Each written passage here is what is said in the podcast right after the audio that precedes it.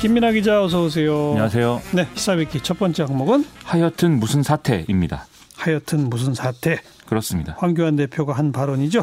그렇죠. 그저께 이제 황교안 자유한국당 대표가 자기가 출마하기로 한 종로구를 이제 쭉 돌았는데 목요인 성균관대 앞에 분식집에서 뭐 정치인들이 대개 그렇듯이 음식을 먹는 장면을 연출을 했죠. 예. 그런데 이 과정에서 1980년에 하여튼 무슨 사태가 있어서 휴교가 됐던 기억이 난다. 이렇게 얘기를 해서 지금 논란인 건데요. 그렇죠. 정황상 이게 5.18 광주 민주화 운동 얘기인데 이게 제대로 표현하지 않고 또 과거에 이제 어떤 그 나쁜 표현이다 우리가 알고 있는 사태라는 단어를 또 굳이 썼다는 겁니다. 예. 이러다 보니까 이제 역사 인식이 빈약하다든지 이런저런 비난이 나오는 상황입니다. 음, 그 비난에 대해서 무슨 해명을 했어요? 어, 일단 자유한국당은 어제 입장문을 통해서 황교안 대표의 발언에 대해서 1980년 5월 17일에 있었던 휴교령에 따라서 대학을 다닐 수 없게 됐던 상황을 이제 얘기한 거다. 그래서 이걸 가지고 5.18 민주화 운동과 관계가 없는 발언인데 억지로 결부를 시켜서 역사 인식 문제를 왜곡하고 지역 감정을 조장하는 네거티브 공세는 불법적인 허위 사실 유포이다. 즉각 중단하라. 이렇게 이제 입장을 밝혔습니다. 음. 그러면서 뭐 강력한 법적 법적 대응에도 나서겠다라고도 주장을 하고 있습니다. 5월 17일 휴교령, 그다음 5.18 광주 이게 관계가 없다? 당시에 휴교령은 뭐 아시다시피 신군부의 이제 비상계엄 전국 확대 조치에 따른 것이었죠. 그랬죠. 이 박정희 전 대통령 사망과 12.12 군사 반란 이후에 좀 여론이 좋지 않고 민주화를 목 요구하는 이런 목소리들이 커져가고 있었기 때문에 이 신군부는 전국 계엄을 활용해서 사실상의 쿠데타로 정치 권력을 이제 확실히 장악하려고 그런 계획을 세우고 있었던 건데요. 예. 당시에 이미 관련 소문이 파다했기 때문에 이미 5월 15일 날 이제 서울역 인근에서 학생들을 중심으로 한 대형 집회가 이제 열리는 그런 상황이었던 거죠. 예. 이 집회가 밤에 자진 해산된 게 이른바 이제 서울역 회금 사건이다 이렇게 얘기를 하는 건데 신군부는 이 다음 다음 날인 17일 날 전군 주요 지휘관 회의를 열고 18일 0시부로 비상계엄의 전국 확대를 이제 강행 결정을 했었습니다. 네. 휴교령이 바로 이 맥락에서 내려진 것이고 그리고 이것 때문에 전남대에서 학생과 군인 간의 충돌이 발생한 게 또 5.18의 직접적인 발단이었던 거죠. 그렇죠. 이렇기 때문에 5.18 광주 민주화 운동과 관계가 없다 이렇게 얘기할 수 있는 사안은 전혀 아닌 겁니다. 근데 왜 이렇게 얘기했을까요?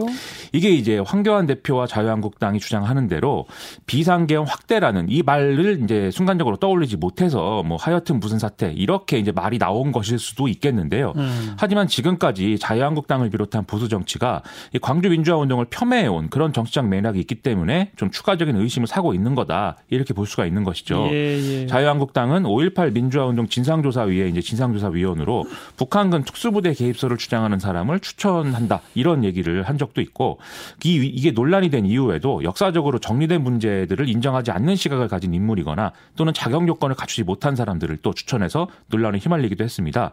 여기다가 당 지도부 선거에 출마한 인사가 뭐 5.18 유족들을 괴물 집단이라고 부른다든지 이런 사건이 또 벌어진 바도 있었던 뭐 거죠. 그래가지고 그때 징계한다고 그랬었잖아요. 그렇습니다. 이때 이제 자유한국당 윤리가 당시에 이제 그 이 이 행사를 주최했던 뭐 이종명 의원은 제명하고 그다음에 김순례, 김진태 의원에게는 당원권 정지 3개월 그리고 경고 조치 이렇게 이제 결정을 한 바가 있었는데요. 예. 그런데 김순례 의원은 사실 3개월이 다 채워지지도 않은 상황에서 이제 당직 복귀가 된 바가 있고 그다음에 제명 처분을 하기로 한 이종명 의원의 경우도 의원총회에서 이게 최종 확정이 되지 않아서 여전히 당직을 유지하고 있는 그런 상황이거든요. 음. 즉 손방망이 처벌을 했거나 아무것도 안 한 그런 상태가 이어졌다. 그래서 제대로 징계가 되지 않았다라는 겁니다. 별로 자유한국당은 달라질 기미가 안 보이는군요. 그렇죠. 이게 자유한국당의 전신이었던 정당들도 이렇게 좀 노골적으로 부정하는 이런 이제 문제가 아니었는데 지금 지지층이 극단화돼 있기 때문에 지금 이제 그 광주 민주화 운동에 대해서도 좀 이 지지층의 눈치를 보는 상황이 아니냐 이런 해석들이 나오고 있는 것이죠. 음. 박근혜 전 대통령을 지지하는 보수 정치 지지자들은 지금도 이제 광주 민주화 운동 자체를 인정하지 않는 경우가 종종 있, 있고 이 그리고 또 이들은 황교안 대표를 비롯한 자유한국당조차도 사실은 믿지 못했다면서 별도의 정치 세력으로 총선에 대응하겠다 이런 주장을 하고 있기 때문에 좀 눈치를 본다 이런 해석이 우리 공화당 같은 세력? 그렇죠. 어. 당장 이제 우리 공화당 지지자들이 이제 그런 입장인 경우가 많고 예, 예. 오늘 선관위가 또 우리 공화당의 조원진 의원하고 갈라선 홍문정 의원이 추진하는 신당에 대해서 이 친박 신당이라는 명칭을 쓰는 걸 허가했다 이런 소식도 나와서 또 하나의 당이 생기겠구나 이런 이제 이제 예고를 하는 상황이죠. 예. 또 김문수 전 지사가 참여하고 있는 자유통일당 정도 있는데 마찬가지의 이제 맥락을 가진 그런 세력입니다. 우리 공화당, 친박 신당, 자유통일당. 그렇죠. 어. 이렇게 분열된 상태로 총선에 대응하는 것은 자유한국당 입장에서는 전혀 좋을 게 없고 그렇기 때문에 자유한국당은 공식적으로는 아직 이들 모두를 통합 대상으로 보고 있다라는 게 이제 공식 입장인 건데요. 그렇기 때문에 황교안 대표가 광주 민주화 운동이라는 명칭 자체를 쓰기가 좀 부담스러웠던 거 아니냐 이런 정치적 의심이 나올 수밖에 없는 국면인 겁니다. 네. 황교안 대표가 어떻게 해야 할까요?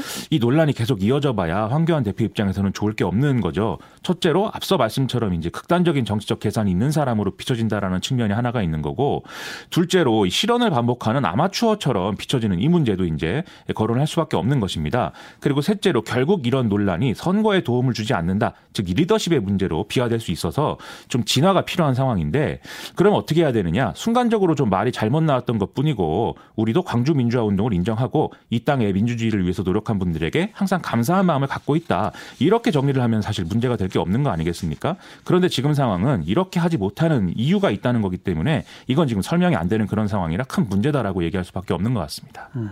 야, 시사위키 두 번째 항목은요? 공포의 크루즈선입니다. 그 신종 코로나 바이러스 그렇습니다. 이 일본 요코하마항 인근에 지난 3일부터 정박해 있는 이 다이아몬드 프린세스호 내에서 예, 예. 어제 새로 이제 60명 이상의 감염자가 발생했다고 해서 총 감염자 수가 163명으로 집계가 되는 상황입니다. 그러게요. 오늘 일본 교도통신은 일본 정부 관계자를 인용해서 지병이 있는 승객이나 고령자들에 대한 하선을 검토하고 있다 이렇게 보도를 했는데요. 하지만 이게 실제로 되더라도 뒤늦은 대응이다라는 지적은 지금 피할 수가 없는 그런 상황입니다. 근데 뭐 더 널리 퍼뜨릴까봐 배에서 못 내리게 한다더니 왜또 갑자기 하선 조치를 검토해요? 원래 일본 정부는 첫 감염자 발생이 확인돼서 이제 격리가 된 그 5일을 기점으로 해서 추가 감염이 발생하지 않으면 2주 후인 19일에 이제 선내 격리를 해제한다 이런 입장이었습니다. 예. 그런데 이런 원칙을 적용을 할 경우에 감염자가 추가로 발생하면 다시 그때를 기준으로 2주를 세매야 되는 거 아니겠습니까? 아 그러네요. 그렇죠. 그러면 이제 격리는 장기화될 수밖에 없는 거고 지금과 같은 상황이라면 2차, 3차 감염이 계속 될 수밖에 없는 것이죠. 예. 더군다나 이 배에 탑승하고 있는 사람이 사람이 지금 3,700명이 넘는데 예. 또이 중에 승객의 경우에는 60대 이상 고령자들이 80% 이상이라는 거거든요. 예. 그럼 이런 감염이 발생했을 때 더 치명적인 문제가 될 수밖에 없는 것이기 때문에 아. 뒤늦게라도 하선 조치를 언급을 하고 있는 것 같습니다. 게다가 내부에서 이렇게 서로 서로 격리될 수도 없게 상황이 굉장히 열악하다면서요?